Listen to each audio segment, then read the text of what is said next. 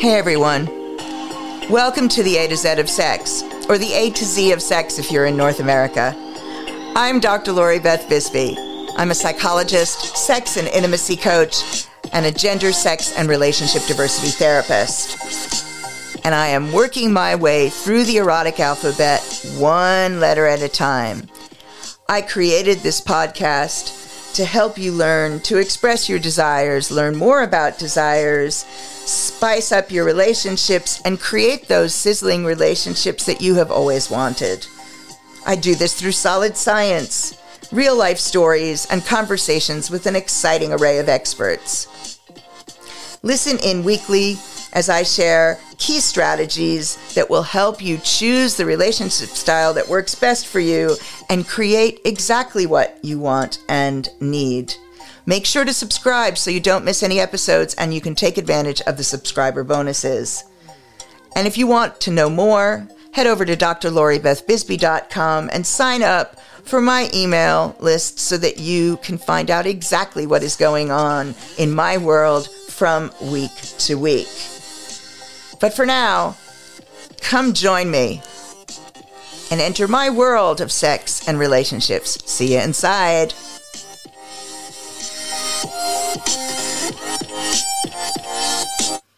Hey everyone, welcome to the A to Z of Sex or the A to Z of Sex, depending on what country you're in, with me, Dr. Lori Beth Bisbey. I'm a psychologist, sex and intimacy coach, accredited advanced gender, sex, and relationship diversity therapist, and I've spent about 35 years now working with people to help them create and maintain incredible relationships with sizzling sex and without shame. We are working our way through the erotic alphabet one letter at a time. And today it is the letter V, and V is for variety. So we're going to talk about a bunch of interesting things. And joining me on the show today is the incredible Lisa Ann, the real, the only, the one and only Lisa Ann. Um, I was on her show, The Lisa Ann Experience, recently, and we had such a good conversation. I really wanted to keep it going. So she's agreed to come and talk to me. Welcome to the show, Lisa. Oh, Dr. Lori, it is so awesome to see you again. When you reached out, I definitely wanted to come on. For those of you who don't know, uh, I am Lisa Ann. I was in the adult film industry for about 30 years. I've been a sex worker since I can remember. Um, my life has taken me through the world in a great understanding of my own sexual freedoms, preferences, and choices. And I sit here today as an author of two books. I host sports radio. I'm a fantasy football fanatic. Uh, and I do a ton of work on my social media. All platforms are the same at The Real Lisa Ann as my way to really just stay connected with my community. As I've met people through the years that we've kind of grown up together, they may have come to a club to see me dance. They were 22, I was 22 and now I'm on their Facebook and they have a family. And so I've watched many lives twist and turn all through the incredible way to meet three people, the neutralizer of sex work. Fabulous. So, variety is an apt topic because sex work is such a loaded term and it can mean so many different things. So I kind of wanted to start there. I know you do some educational work with people and to talk a bit about sort of your understanding about the good, the bad, and the ugly of porn and sex work. Well, first of all, I'd also like to say, like, variety is the spice of life, uh, has been a saying of mine since I was a young woman. So it, it it's it, it is true. Variety is the spice of life, and I I knew that because we had pork chops every Tuesday, pizza every Friday, pasta Sunday, and leftover Monday. There was no variety in my growing up life, and I started to really hunt and search for it. There's tons of pros and cons. The balance, you know, it, it actually took me years to say the word sex work because when I got in the industry, it wasn't a saying, right? You were a porn star or you were a magazine model or you were a dancer. You were an exotic dancer. We didn't even use stripper yet. True. And when sex work came about, people started saying this to me. I was like, oh, it sounds like I'm in a sweatshop and I'm just doing piecework. Like, you know, it just sounded so sterile but now I understand why it's such an important term because it sits under an umbrella of so many different points, right? You could be considered a sex worker if you're an exotic dancer. You could be considered a sex worker if you're a cam girl, if you're a porn star, if you're a full service escort if you're you know we have no boundaries with this term but we do know is there's an exchange of income in exchange for these types of services that are very different than say being a nurse a teacher or what have you and when I got into the industry through a, a, lovely journey and study of my own, I started dancing when I was 16 with fake ID. I was on my own. I wanted to have a high school education. I didn't want a GED. I had this weird thing, two things as a young woman getting pregnant unplanned and getting a GED. They were like to me, going to end my life, right? So, as I turned 18, I went to a club that had porn stars, magazine models, Playboy Playmates that would come in every week. So, for 52 weeks a year, Al's Diamond Cabaret had these women coming in and doing their shows. And it was so fabulous to me because I had already been very comfortable working at a strip club. I liked the environment. Uh, I liked what I was doing. I liked the money that I was making and the freedom that it gave me. I liked the safety that I felt because of the money that I was making. Um, I loved listening to music all the time. I loved hanging out with the girls, you know, but the way I visualize these feature dancers and the fact that they got to travel around the world and and you're also a limited time offer so you don't have to build these like really close knit relationships with mm customers. That was something I learned about myself young and I just put myself under a study this July that I'll share with you that reconfirmed that I'm still the same. I'm a entertainer of the masses. One on one, I feel a little bit of pressure because I'm not a great salesperson when it comes to selling something I don't truly believe in. Mm-hmm. So I mm-hmm. don't want to carry on a fake relationship with somebody to make money. I just want them to enjoy me. You know, you like my boobs? Great. You give me a dollar? Great. I'm to walk away. And so for two years, I interviewed these women and whether they were magazine models, whether they were adult film stars. And I asked them all of the questions from the money aspect of it. I, I knew quickly that the film stars made more money. I asked them about how to get on the box cover because I knew that if you had the box cover, you were going to be on a poster, which is going to be something the club would have. And like I studied this this for two years, and during that time, I had to hire photographers. I had a photo shot developed, mailed to California mm-hmm. to the addresses that were given to me from these lovely women some who I'm still in touch with. I met Christy Canyon when I was 18 years old, and we're still friends. And it's like she's watched my whole life unfold. And I found myself in this space of feeling like a sisterhood, right? We're all mm-hmm. doing the same thing. We all are a little bit of like the misfit toys. You know, we didn't really fit in where we grew up. Maybe we had some dysfunction in our family. But in this unit, before it was called sex work, in this world, of erotica, uh, I, I felt this beauty from the inside. And I felt like I could really be myself. And that allowed me to discover myself sexually. And I remember when I went to California, I knew what scenes I was and wasn't going to do. And I knew what things I wanted to wait for. And the things that I waited for were things that I hadn't yet experienced in my personal life. Uh-huh. And I wanted to have anal sex in my life first. Right. I don't want to do it before doing it on film. Yeah. yeah. And I also wanted to know what it felt like, you yeah. know, before there was a camera on me. And I also wanted to know maybe I'll go my whole life and never want to do this. Like I have to need to know. And, you know, the business helped me feel more confident in my personal sex life. So I was able to start to really generate this next level. And when I look at the cons, now look, when I started, there was no internet. So we had no idea that this was going to be around forever and that every day a new viewer was going to see you and mm. not know. That's the thing. You know, I mean, when I'm listening to you talk, one of the things that I think people don't hear, which is I love the way you've said it, is not only was the there is there a wide variety of aspects to this and things that you can take part in or not take part in, but that there was a camaraderie, that there was an environment, that there is, not just was, but for you and your life back then and now, where where we're always fed the line that everyone who is involved in this is being exploited in some way. and I've, you know, spoken with so many sex workers over the years, and I, you know, I know sex workers. I've referred people to sex workers. I have friends who are sex workers. And I know many, many people who were not coerced. Not at all. Who, these were choices that they were making. Choice.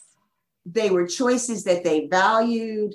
They stayed sometimes a little bit longer than they wanted to, but who doesn't stay sometimes in a job a little bit longer than you want to because that transition usually means a drop in income. Oh, whenever 99.9% of your income you're walking away from. There's no right. way you're going to come. Whenever you do that, whenever you move from one thing to another, there's going to be that drop. Um, and so some people stayed longer than they really wanted to.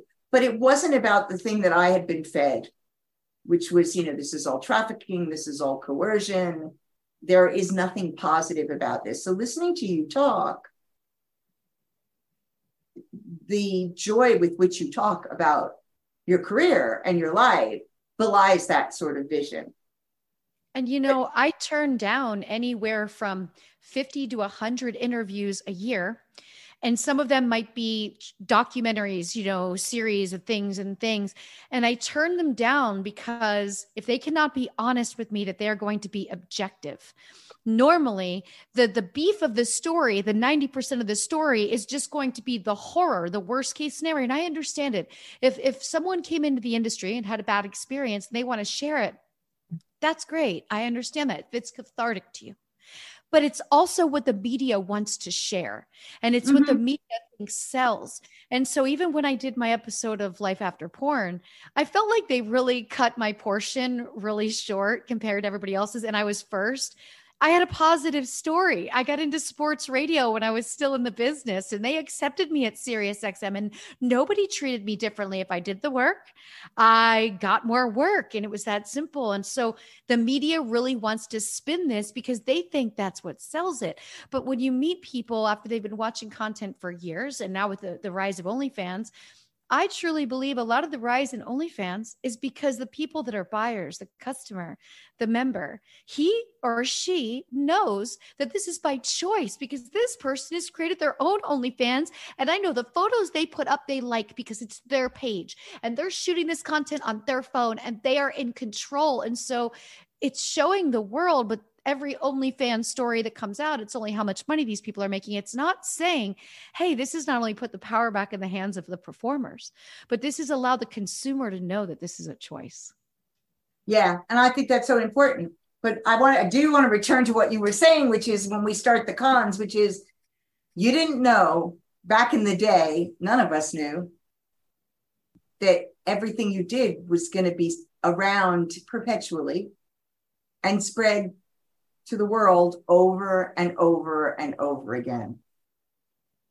Um, we all used our real names because we thought once these VHS tapes like wore out, nobody was going to replicate them. You know, there's just brick and mortar stores where you go and you get a brown bag. And the internet was an overnight game changer. You know, before the internet, I was still kind of living a double life. I lived in Huntington Beach. I would go up to LA three to four days a month to shoot my one movie. I would go on the road and feature dance. Everybody knew I danced, but, you know, there wasn't this, I wasn't in everybody's face. I wasn't right. target. And it was an overnight change and also it's constant it's it's not you know ever going to go away. So you have to really be able to wrap your head around that. For talent today, they're getting in, they know about the internet. We did not know. And I remember the impact on some people that maybe had families that didn't know what they were doing for a living. All of it was just like, okay, here we go. The game has changed, and they're going to use all the stuff we already got paid for on these sites and you know and we're we not don't get paid, paid again yes yes i remember i thought it right away yeah, you know, so they're they're making money off of all this stuff, and we're not seeing any of that because none of your contracts would have included things like that because oh. nobody envisioned that that that's what would happen.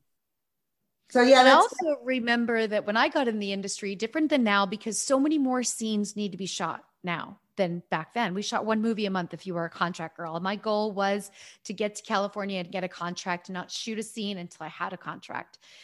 And you know, when you did that, you were able to have a lot more choice. And I can I'll never forget sitting in the car with Freddie Lincoln. He was a director that I loved working with, and I would stay up at him and his wife's house in the valley, and he'd drive me to set. We always had like these interesting conversations. Like Freddie was like the, you know, 30 years or 40 years older than me, this voice of wisdom.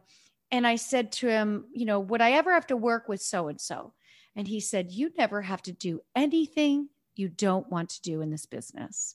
We need you. The industry needs young, beautiful, vibrant women like yourself. You have all the control. So, and I, and it's so different now. I, I couldn't imagine somebody having that conversation with somebody today. So, how is it different? It's different now because it's a more agent run business. Before we would all just network amongst each other. There was a small group, and so and so would say, Hey, I'd like to pull this woman in my movie to do this scene. I like this person, you know, and, and we all network for each other. We would even go out on the road and tell a club owner, Oh, you should have these three, you know, they're amazing, da da da, da and give, we, we'd share eight by tens. We'd all carry a folder with each other's eight by tens.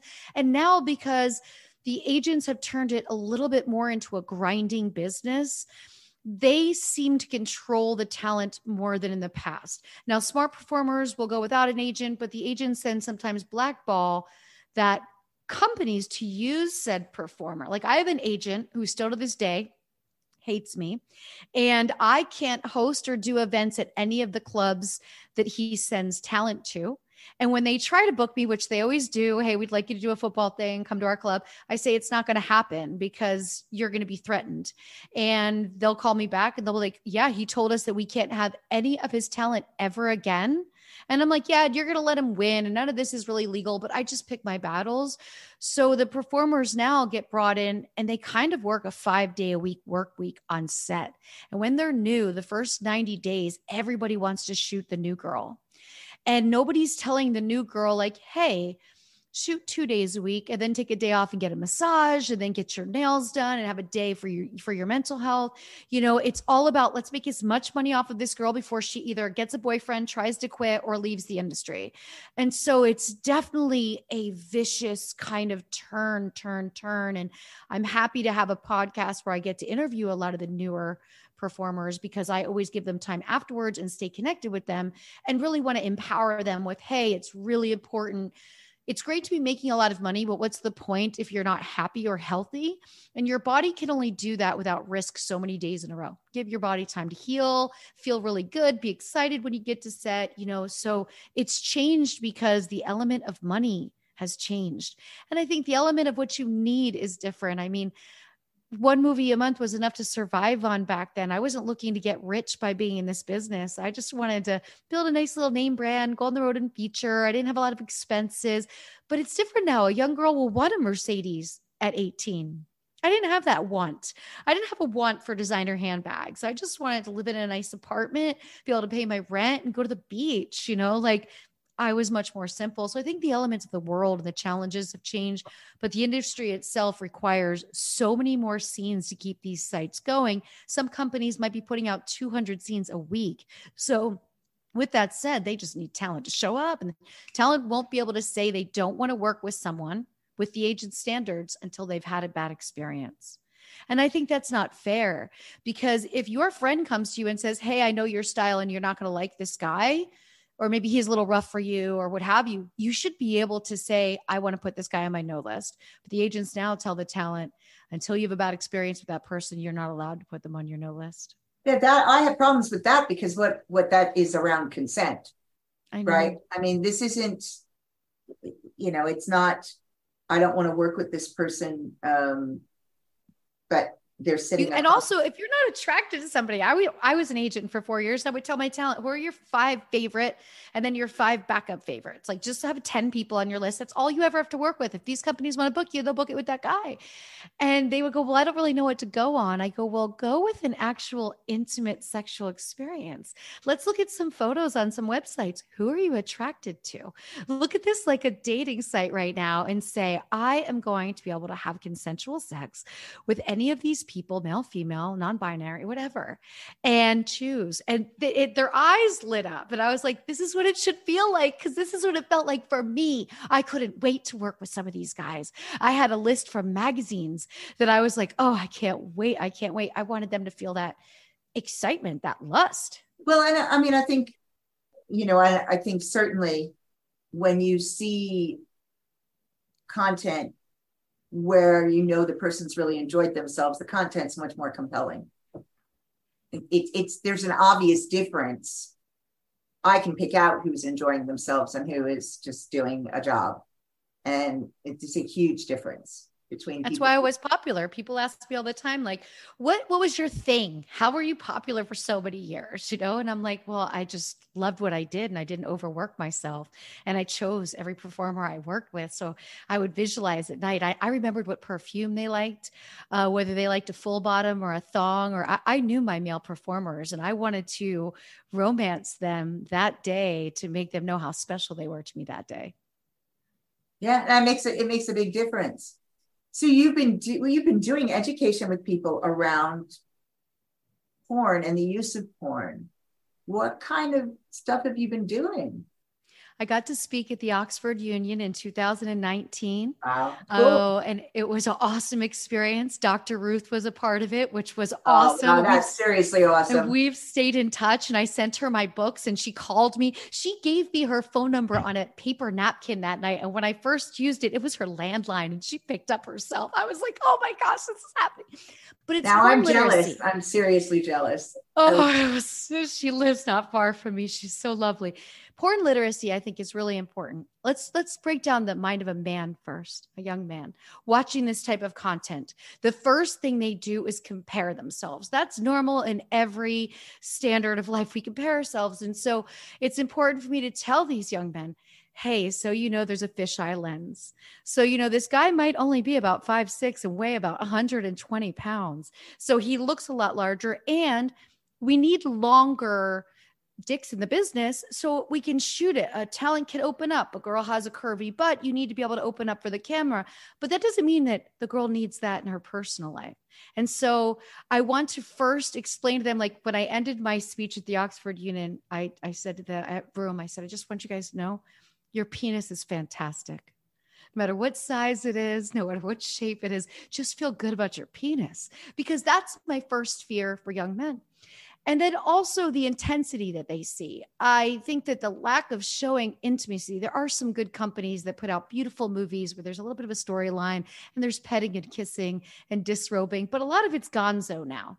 Like you walk yeah. in, guy walks in, his dick is already hard. So unrealistic. I mean, who does that? You know, they're and they're so touching. And and there used to be this art to how a guy would unhook your bra with one hand and drop it off of you. And oh, it was so different. And so I want them to really know that there's a missing element there.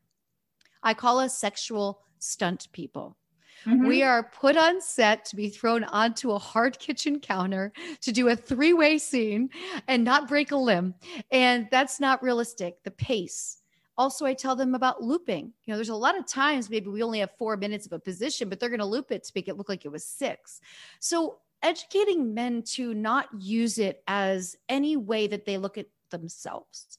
Yep. When it comes to women, I want women to understand and and feel comfortable with their own body and know that with the right lighting and in photos being retouched that it's unrealistic. If you go back to the 90s, you know, we all had hair in different places. We all had a little cellulite.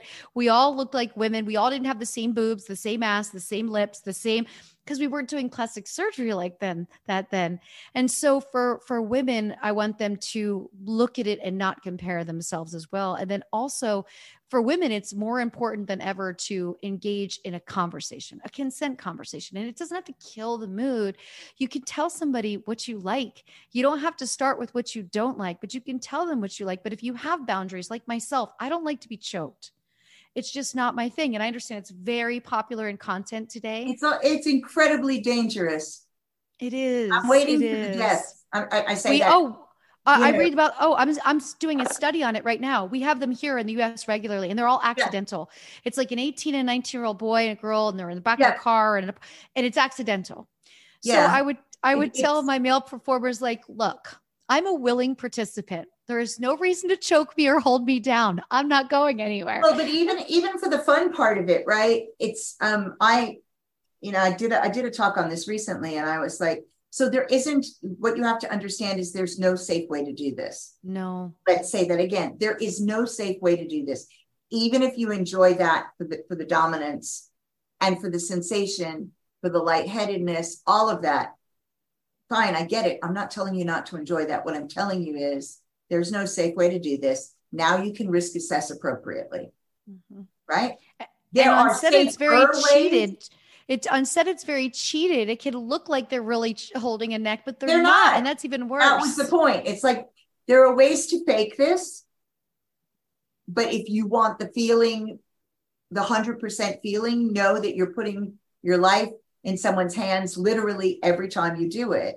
So there are other things that you can do and check out the other things you can do. But I think it's so important because the trend, a lot of which has come from porn, you know, with the belt around the neck and the, and, you know, hands choking. That's a huge trend. And really young people are watching this and going, oh, yeah, this is hot. This is hot. And there's just no safe way to do it.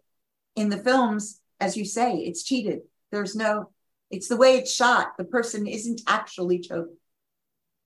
And I'm working on a project right now. The Sizzle Reel interviewed a bunch of young men and women, and all the women had been surprised choked, what they called surprised choked or surprised smacked. So either it was a, cr- a crack across their face or they were choked. And so, what that says to me is okay, these surprises are happening. I'm not going to say these are bad young men that they're having these, they're just doing what they saw. So, even more important to have this kind of consent conversation. So, in porn literacy, I want them to understand that what they see is not really what is happening. And that as sexual stunt people, we are just there to kick things up a notch. But for you, not to try this at home without truly understanding it. And the practice of consent conversations becoming something that's more neutralized that's just like hey these are my top three things i like the most. These are three things i don't like at all. You can make it fun and it can be a conversation but it shouldn't be ignored because this poor kid can be traumatized. Young guy 20 years old smacks a girl freaks her out. She's traumatized. He's traumatized. Now you've set yourself on a path of fear when it comes to intimacy. What we want to do is is remove that fear build confidence with each other and build trust Absolutely. Stealthing is a big thing here in the US too, if you know what that is. Which? Stealthing. I'm, I'm going to assume that means, you know. So what they're doing is they're taking a condom. They're put nope. They're putting oh. a condom on, and then during sex they're taking, they're it, taking off. it off. Yeah, I heard about that. And it was just labeled. I didn't know it was um, called stealthing, but now I think I it's a felony now in California, and other states are trying to adopt it. Um, but so there's all different levels of trust that has to be had. What a horrible way to have sex to have to be looking down at the condom the whole time. Like I wouldn't want to do that. And it's it's just bad. And I think that also comes from porn because people truly believe we're having better sex than them because we're not wearing a condom in a movie. I, you know, I thing is, is what I say to people about pornography is that what one has to remember is it's entertainment it's entertainment when you go to the movies to watch a movie. Like you say, you've got stunt people doing the stunts. You've got all sorts of things that are created that aren't real. The movie is the willing suspension of disbelief, right? You know, this is being shot on lot 32. It's not being shot in the middle of nowhere. Half of what you're seeing on the screen is CGI background now, right? It's not, you know, go see Jurassic Park, the dinosaurs are not real, right? but it's the same with porn. And you just have to keep in mind that what you're watching is something that is being created for your entertainment. It's not a teaching tool, it's not a reality tool, it is purely entertainment. And if you watch it that way, you're fine. I agree. And I also think parents need to be aware that if you're giving a kid a phone at 10 years old, he's going to Google the word boobs. Okay. Like this is just not, it's not hard, you know, and have these conversations about performers in the industry being tested every two weeks, having consent beforehand, getting paid to do this job, pull away that curtain. It's okay. We don't mind admitting what we've done to create this content. We don't want you to think that we're just out there fucking freely with random strangers. No, we know these people. They're tested. We checked their test and their ID. We're getting paid to be here. It was all agreed upon beforehand. So those are things that I think putting that in their mind. You know, I was at a, I was at MSG about 10 years ago. And this young group of kids run up to me. And I mean, I'm short. And when kids are this short, I'm freaking out. And they run up to me they're like, oh my God, Lisa Ann, Lisa Ann. And I looked at them, I'm like, how old are you? They were 11 and 12 years old, and they knew me like the back of their hand. And I was with a guy friend of mine. I, I gathered the group in front of me and I said, I have to tell you all something. What you've seen on the internet will probably never happen for you. Don't ask a girl, don't force a girl. And my guy friend was like, How could you kill their dreams like that? And I'm like, well, I was just being somewhat honest. Hopefully, they'll take that back to their parents and they'll get a better answer. But I just wanted them to know like gangbangs are not just happening. You know, these things are not just happening. And so it's been my saying with my friends, they're like, you're just killing dreams. I'm like, no, I'm just being honest. And I think what's more valuable is them having good intimacy with a partner. You know, and gangbangs can happen, but you have to have the skills to create that and everybody has to show up on time and everybody's well, getting along. I mean, those, those skills are about that sure. communication. That's yeah. that happens, right? If yep. you learn to talk well, if you learn to create trust and safety with a partner, and that's your dream, that's your fantasy, you can create that. Yeah. But it it's a lot of work. And it, it still won't be perfectly orchestrated. Like no. never perfectly orchestrated it's never and it isn't on a porn set either. You know the number of times stop and fluff happens and you know people don't realize that it's never perfectly orchestrated. Or one person steps out of the scene and you never notice it because he lost his edge and he needs to take a break or he's going out to have a cigarette. Like there's a lot of things going on that when we're in this little frame nobody really knows about but it's just it's important. And i think it's it's great to watch adult content but i think young people here, I know for a fact, are having less sex than my generation had, but yet they're watching a lot of content. So it's kind of like a shortcut, like, oh, you're getting off, but you're really not getting the full experience because the full experience is the smell of a woman, the touch of her skin, the everything. And it goes both ways. You know, it's important to connect, and human touch is so important. It is, but they don't understand because nobody's educating them about intimacy so there is pitifully little sex education going on. Oh, 22 states in this country. 22. And you know, there's it's awful what they're teaching. And out of those 22, so you know, some of them are abstinence. Yeah, I know, I know. I know. And so we don't have they don't have decent knowledge or understanding of their own anatomy, let alone the other the other gender, right? They don't they don't know. The opposite sex, they have no understanding of their own anatomy. They don't have understanding of intimacy, of what happens emotionally and how that feeds what happens physically. And this is not saying anything negative about casual sex or, you know, hooking up just for the joy of sex and your bodies, but you need this information in order to do that well. And they have none. The number of people who don't, like the number of women who don't know that women are not all built the same. Yeah. Like they've never looked at their own yeah. genitalia and they don't know what other women look like except if they've watched porn. So now they have a completely unrealistic view. Oh. As you say, there's airbrushing and there's all of this. So they have no idea what their own anatomy looks like. Um, that just don't even have any idea how things work because there is no education and the parents don't want to give the education either. No, because the parents are afraid to admit that this is possibly circulating in there. They're, they want to keep their kid a certain age. They don't want to talk to him about drugs. Look, our fentanyl deaths among young, young people, younger than 18 years old, 13 to 18, are, it's so unbelievable. They're buying them on social media. They're just trying this pill because their friends are doing it and they're passing.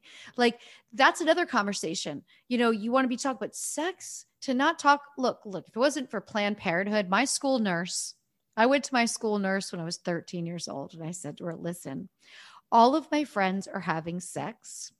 I don't really want to, but I have a boyfriend and I know that everybody's doing it, but I don't want to get pregnant. And our Planned Parenthood was across the street and she had no fear. She couldn't do this now. Nurse could. She said, go to Planned Parenthood. I got my entire sexual education there, enough fear to make me understand what an STD would look like. I went on the pill. I went back and told my boyfriend we could not have sex for the first 90 days of me being on the pill because that is when it will be accurate. Like I followed every rule.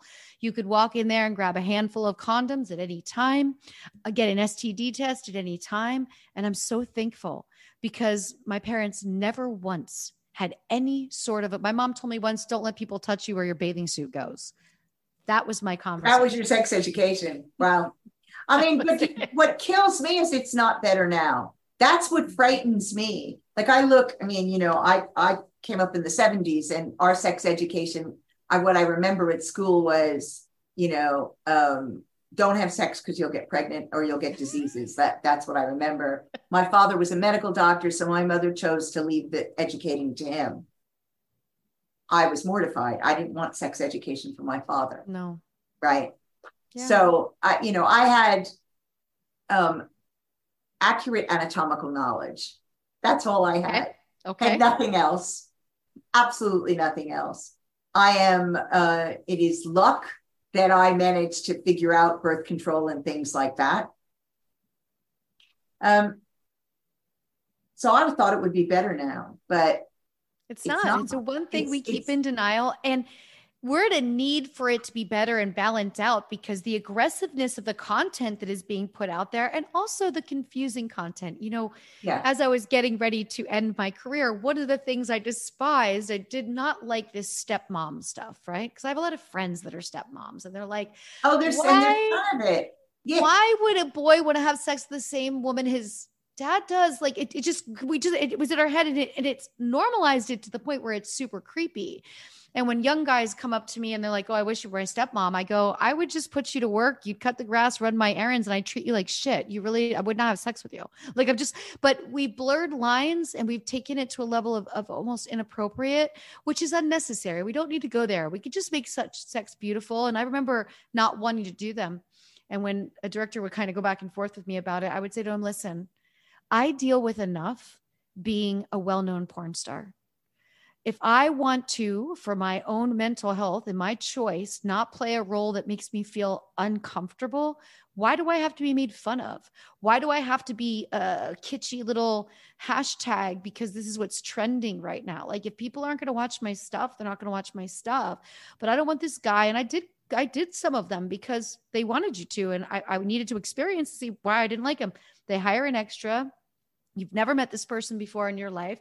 He's sitting in the room with you and this performer while you're having sex. He has to comment in or or be there, and it just made me so uncomfortable. I, and and it was something that's just like I wasn't feeling sexual with, but it's everything now. And so these are all things that are speeding up the violence, the spitting. Oh my gosh, my last year in the business, I had to remind every guy like, I know you're all spitting in girls' faces on set, but remember who you're dealing with here. That's never going to be me. And some men that I enjoyed working with for years, they eventually just kind of fell into the, the the whole of the business of what everybody wanted and we had to stop working together and it was always a great conversation but i was like like listen you know me, I know you. I know you have to do this for 25 directors a month.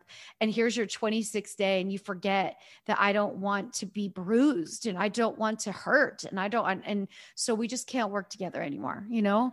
Um, but that really took a huge presence in me feeling additionally guarded when I would arrive, me having to have additional consent conversations me having to tell directors not to do things behind my back, like tell the guy to put his finger up my butt without asking me, like that was a thing.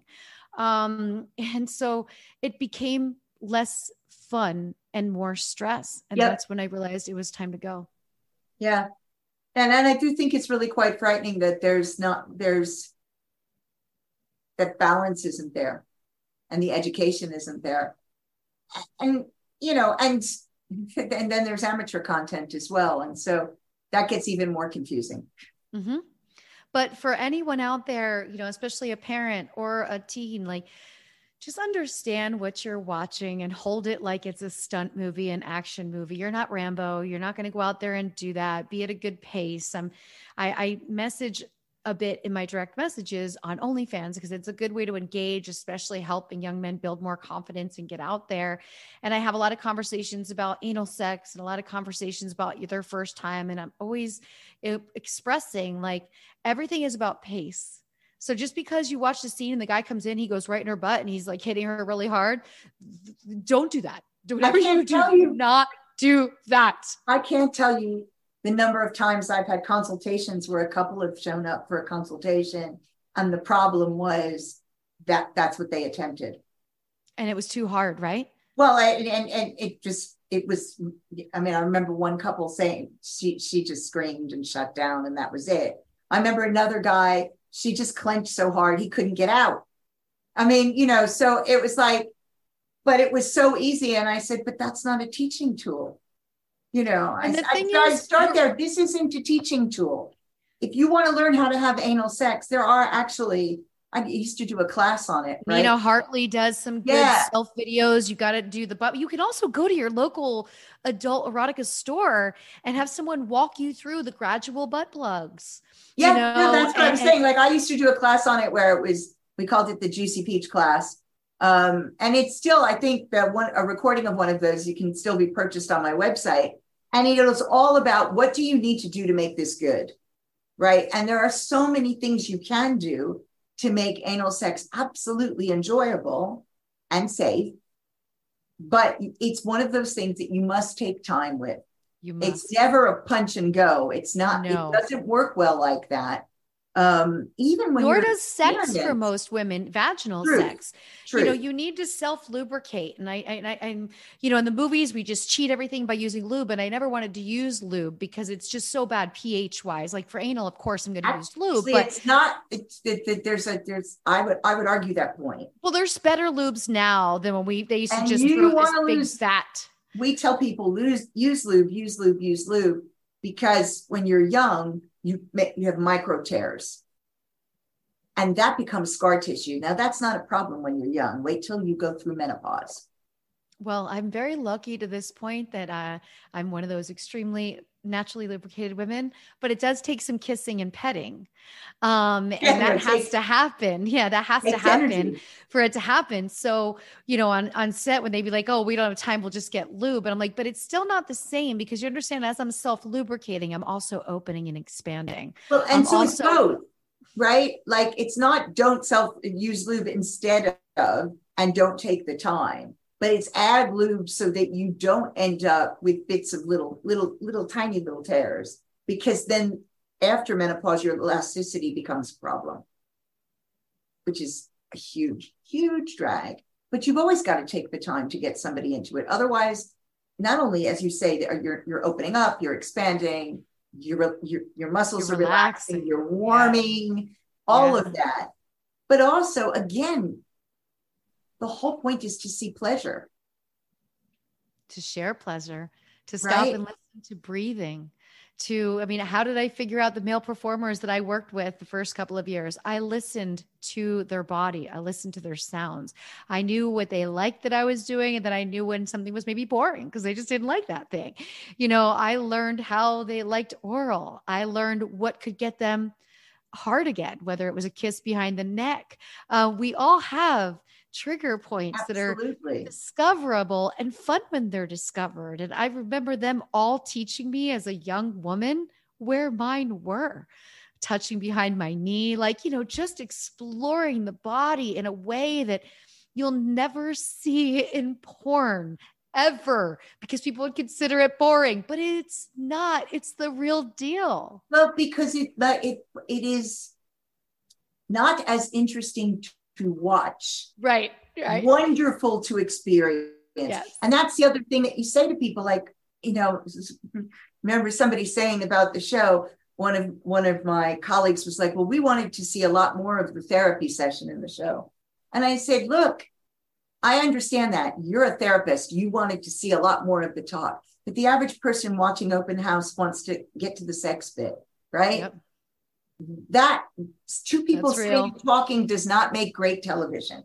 No. A short bit of two people sitting and talking, and then two people kissing, and then two people doing this, or four people, right?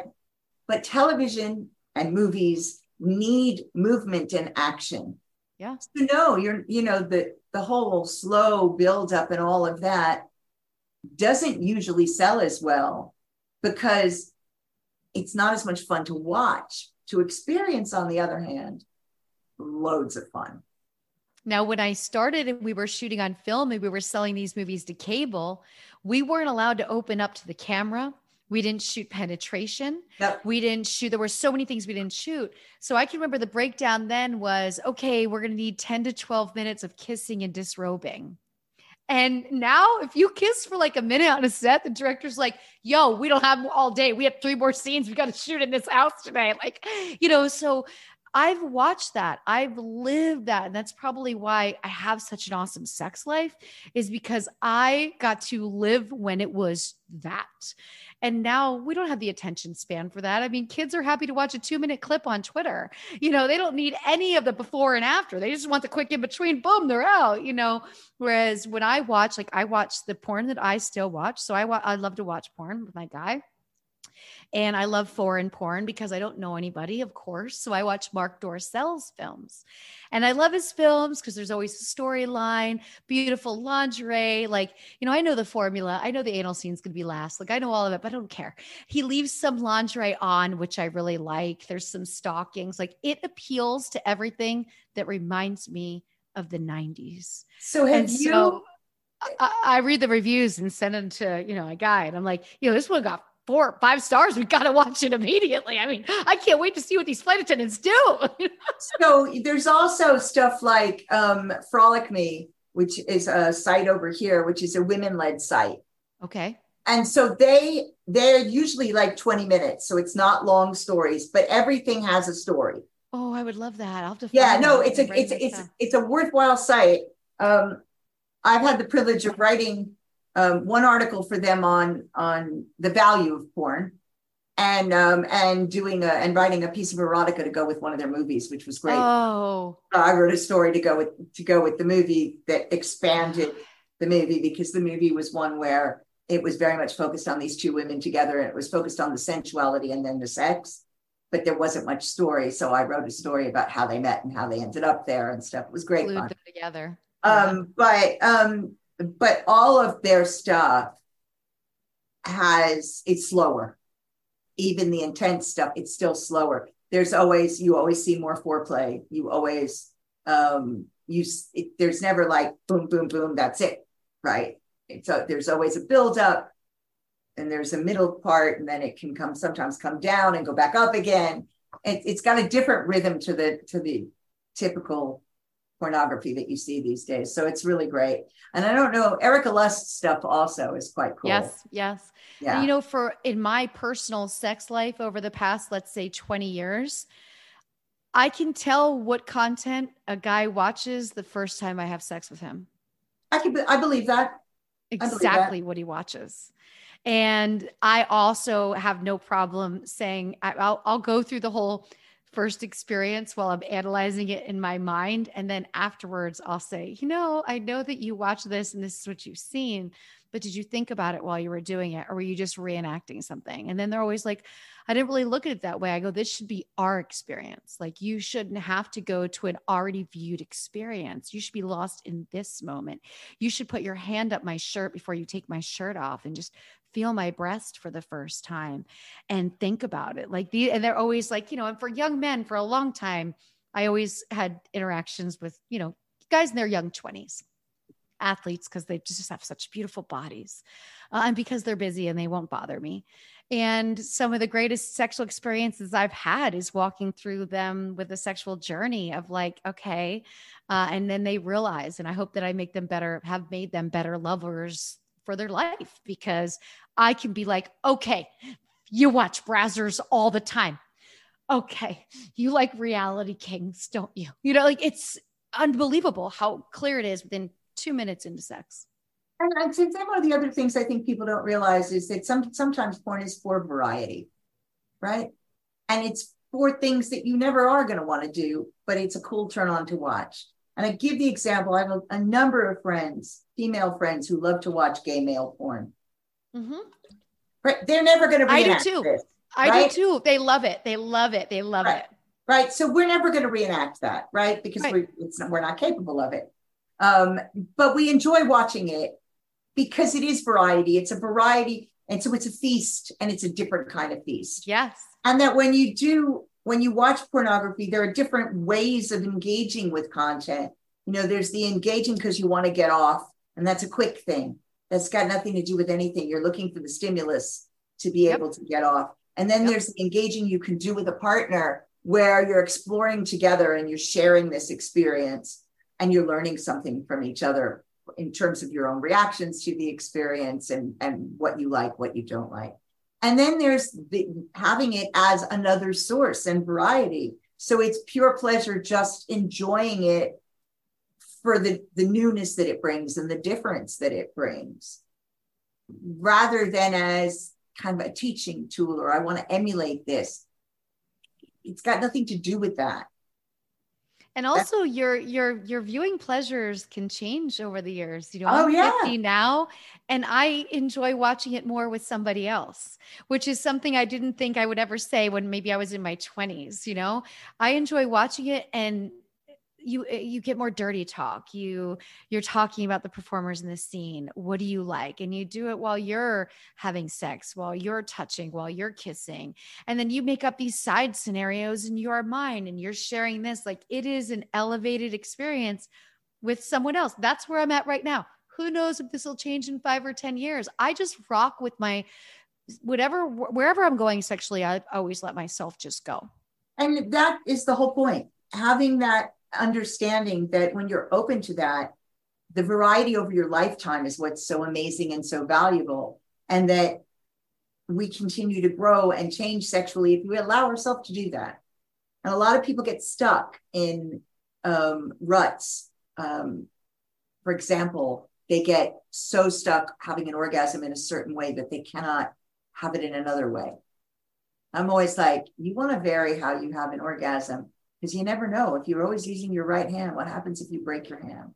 oh no doubt you want to be Right. ambidextrous in this You know, situation all day long and also you want to switch it up be You want to switch it up. You want to learn all of that. You want that variety because it's enjoyable, but also because if something happens, you still want to be able to enjoy sex.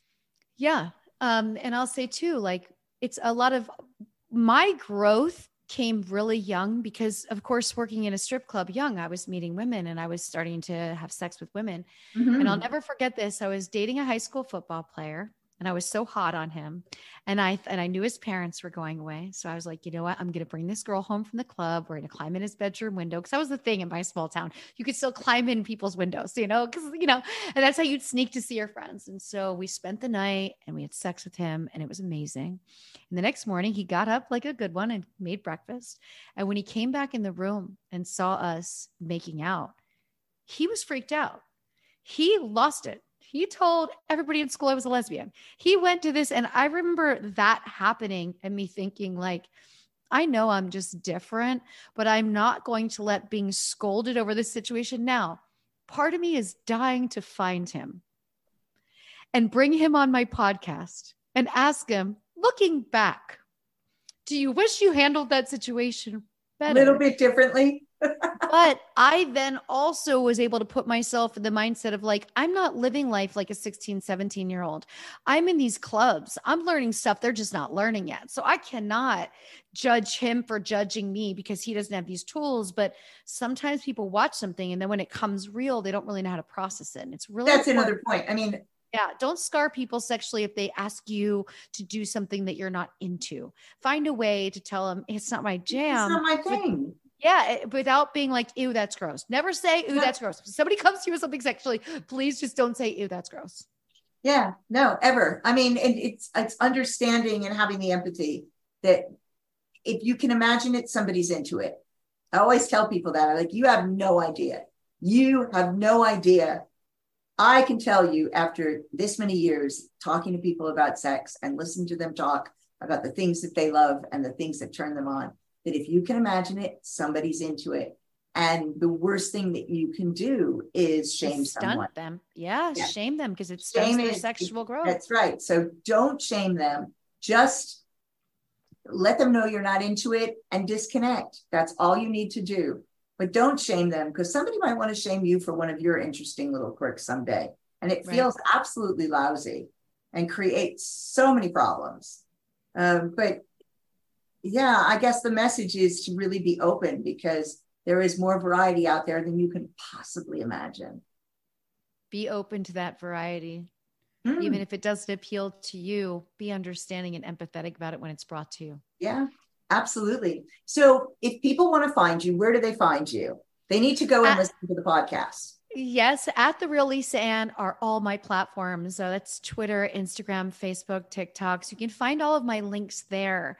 Um, my books are easily found. I have a Beacons AI link. You can click that. Everything's on there from my bookstore to my to my uh, podcast. You can watch all the podcasts on my YouTube channel, The Real Lisa Ann.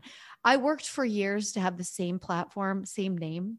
Because it's not easy. You know, there's always like, oh, somebody got it before I did. Yep. I fought. Okay. I fought. I fought because it's trademarked. So I was able to fight, but makes it really easy for people. My second book, The Life Back, that came out this January, is I I'm really proud of it. I became a much better writer after my first book because I became a better reader. And uh, it's a story that I think really needs to be told and shared. So The Life Back is available on my store, shoplisaann.com. Cool. So thank you for coming. Thank you guys for listening. Um, and next week it's the letter W. Should be an interesting one. Have a really safe week. Do remember to leave reviews. The raffle is still going for a free 30 minutes with me if you leave a review. So anybody who leaves a review in the next month could possibly win that free 30 minutes.